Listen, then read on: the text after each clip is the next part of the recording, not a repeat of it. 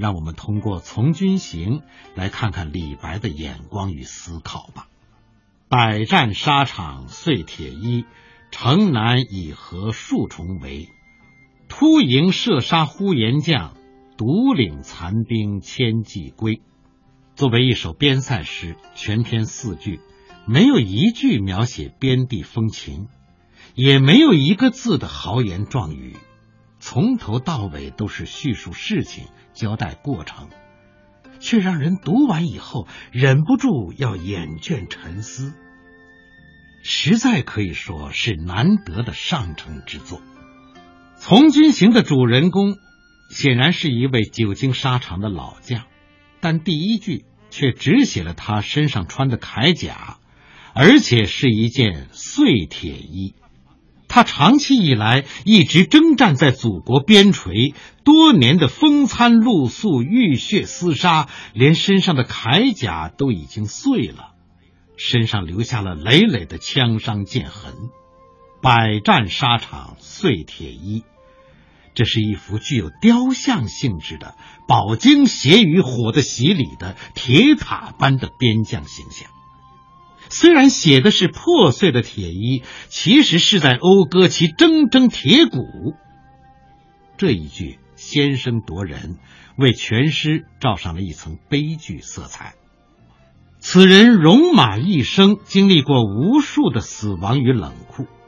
而此时此刻，又面临着极为严峻的形势，城南已合数重围，在塞外作战，城南自然是归路，现在却被敌军重重包围，孤立无援，退路已断，眼看已是陷于了全军覆灭的困境之中了。诗歌语言极为精炼准确，字字千钧，容不得任何误解与猜疑。却又让人产生无尽联想。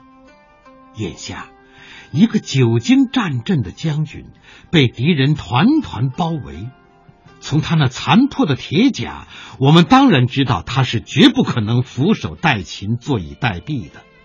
但是身处数重的包围中，面对敌众我寡、天时地利人和全无的困境，他又该采取什么行动呢？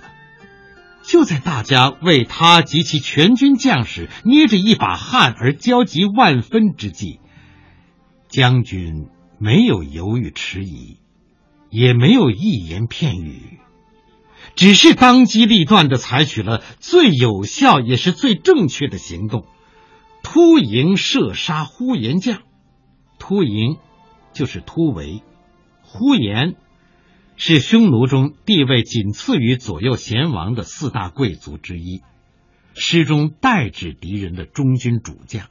只见将军一声断喝，一马当先，溃围而出，身先士卒，在三军之中直取敌人上将首级，如入无人之境。这真是有万夫不当之勇。不禁让人想起当年项羽叱咤风云、所向披靡的霸王气概。不过，他不像西楚霸王似的有勇无谋、只知蛮干，最后只落得个乌江自刎的下场，而是有勇有谋，在突营闯阵之际，擒贼先擒王，一举射杀了敌人的首领。使得气焰嚣张、数重围的敌军一时间阵脚大乱，成了群龙无首的乌合之众。他却趁机杀出一条血路，独领残兵千骑归，带着他的部队杀出重围，夺路而归。李白并不讳言失败，所以他说这一支部队此时已经成为残兵。带兵之人，当然也是一员败将了。但那个独字力挽狂澜，一字千军，在气势上完全压倒了敌人的千军万马。面对这样一位沧海横流、方显英雄本色的顶天立地的英雄，怎不令人肃然起敬，发出由衷的赞叹之情？这就是悲剧的力量。也是这首小诗的魅力所在。而正当人们紧张的心情刚刚松弛下来，准备迎接这位英雄之时，诗歌却无声的已经结束了。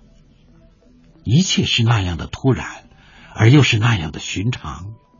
一方面，结合诗歌“百战沙场碎铁衣”一句，这不过是这位无名英雄无数征战中的百战中的一战罢了。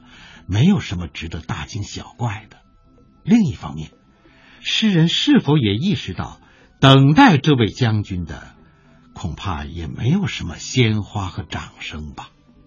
为了把残兵败将及其忠勇之情显示出来，李白没有长篇大论、喋喋不休，而是选用了七言绝句这种他最擅长也是最为含蓄的题材。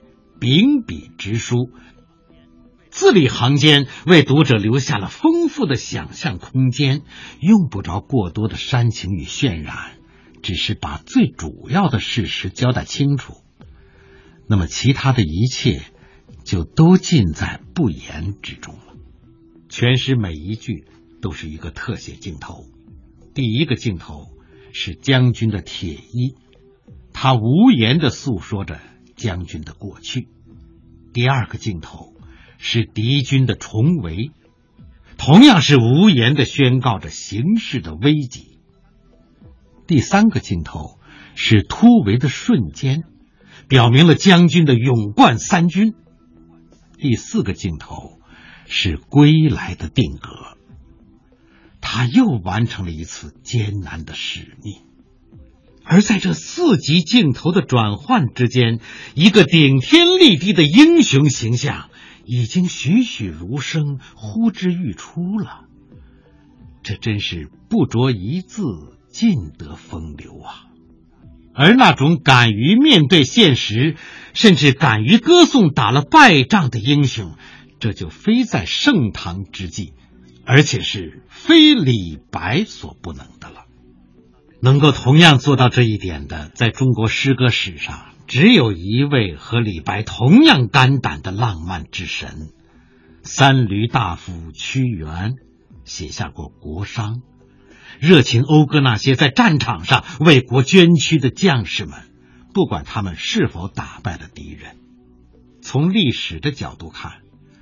我们的确应该感谢屈原和李白这种极具浪漫主义精神的英雄诗篇，它不但使我们警醒，也更使我们思考。听众朋友，刚才向您介绍的是李白的两首边塞诗，一首是《塞下曲》，另一首是《从军行》，是由田南池写稿，方明播讲的。这次节目就到这里，感谢您的收听。